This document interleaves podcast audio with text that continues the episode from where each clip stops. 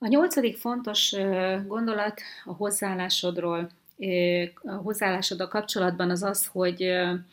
bármilyen jó szakember is vagy, mindenképpen kell, hogy foglalkozza marketinggel, hiszen marketinges is leszel egyben, legalábbis a vállalkozás elkezdésének időszakában nem tudod megúszni ezt a pozíciót, ezt a titulust. Um, lehet, hogy szeretnéd, lehet, hogy, hogy ö, ö, rühelled, lehet, hogy azt mondod, hogy én ehhez nem értek, és azért és foghatsz bármit bármire. A lényeg az, hogy az elején vagy megfizeted a jó szakembereket, vagy pedig te megérted azt a jó pár alapvető dolgot, amit ha, ha egyszer átmegy, és ha egyszer ö, a logikáját felfogtad, akkor ö, abszolút jól tudsz önállóan is építkezni. A, én azt gondolom, hogy a marketing is, és az üzlet építésének a tudománya is egy abszolút tanulható dolog. Nincs benne semmi olyan, ami, ami ember feletti lenne, amennyire én írtóztam például annak idején a könyveléstől, meg a számoktól, és mégis elvégeztem a business management iskolába ugye a, a gazdasági kurzust, és ameddig én azt hallogattam, azt el sem tudom mondani, hogy ö, milyen hosszú idő volt, és aztán végül is, amikor beleálltam, és megértettem a logikáját és a rendszerét, akkor már nem is volt olyan rémisztő. És ugyanezt javaslom a, a marketinggel kapcsolatban is. Nem egy olyan tudomány, ami nem lenne úgy, úgynevezett rocket science, ez, a, ez az elérhetetlen és csak a, csak a tudósok tudománya lenne. Van benne néhány alapvető dolog, amit hogyha egyszer megtanulsz, akkor, akkor bármit indítasz a későbbiek folyamán el, azzal biztonsággal tudsz növekedni. Vannak alap struktúrák, vannak alap gondolkodásmódok, amiket ha elsajátítasz, akkor te magad tudod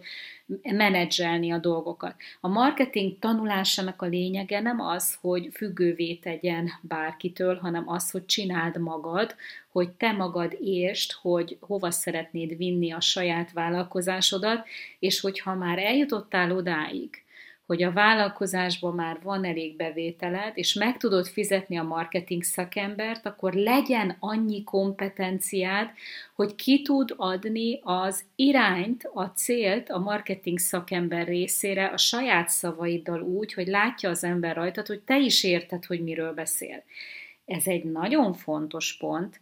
ezt nagyon sokan megszívták már, hogy nem is tudja, hogy mit kérdezzen, és nem is tudja, hogy mit kérjen a marketing szakembertől, ezért a marketing szakemberek is bolyonganak, nem is tudja megadni pontosan azt, hogy kihez célozza a hirdetését. Kvázi a marketing szakembernek, ha stratégiát kell gyártani, akkor már sokkal, de sokkal többe fog kerülni az a marketing tanácsadás, és akkor így, így repdesnek vállalkozók a, a marketing szakemberek között, hogy ó, hát ez sokat kér, ó, hát ez is szar, az is szar, holott én voltam az, aki nem tudott neki pontosan irányt mutatni, és nem tudott úgy oda menni, hogy figyú,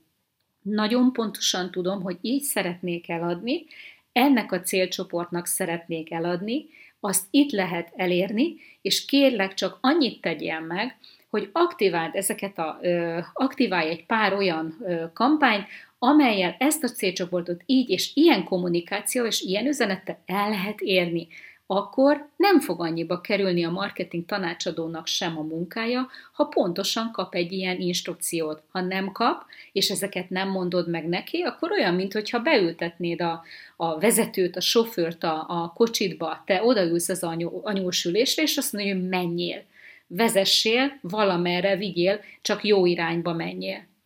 Nincs irányvonal, nincs iránymutatás. Úgyhogy a, a, a, az, hogy marketingesnek lenni, nem kell professzorként gondolnod magadra, és nem is tart annyi ideig megérteni ezeket a dolgokat, ezeket az alapdolgokat kell csak megérteni, de vel nagyon sok pénzt tud megsporolni a jövőben, hogyha te jó irányba viszed a saját ö, dolgaidat, hogy mások ne kerüljenek neked olyan sokba a későbbiek folyamán.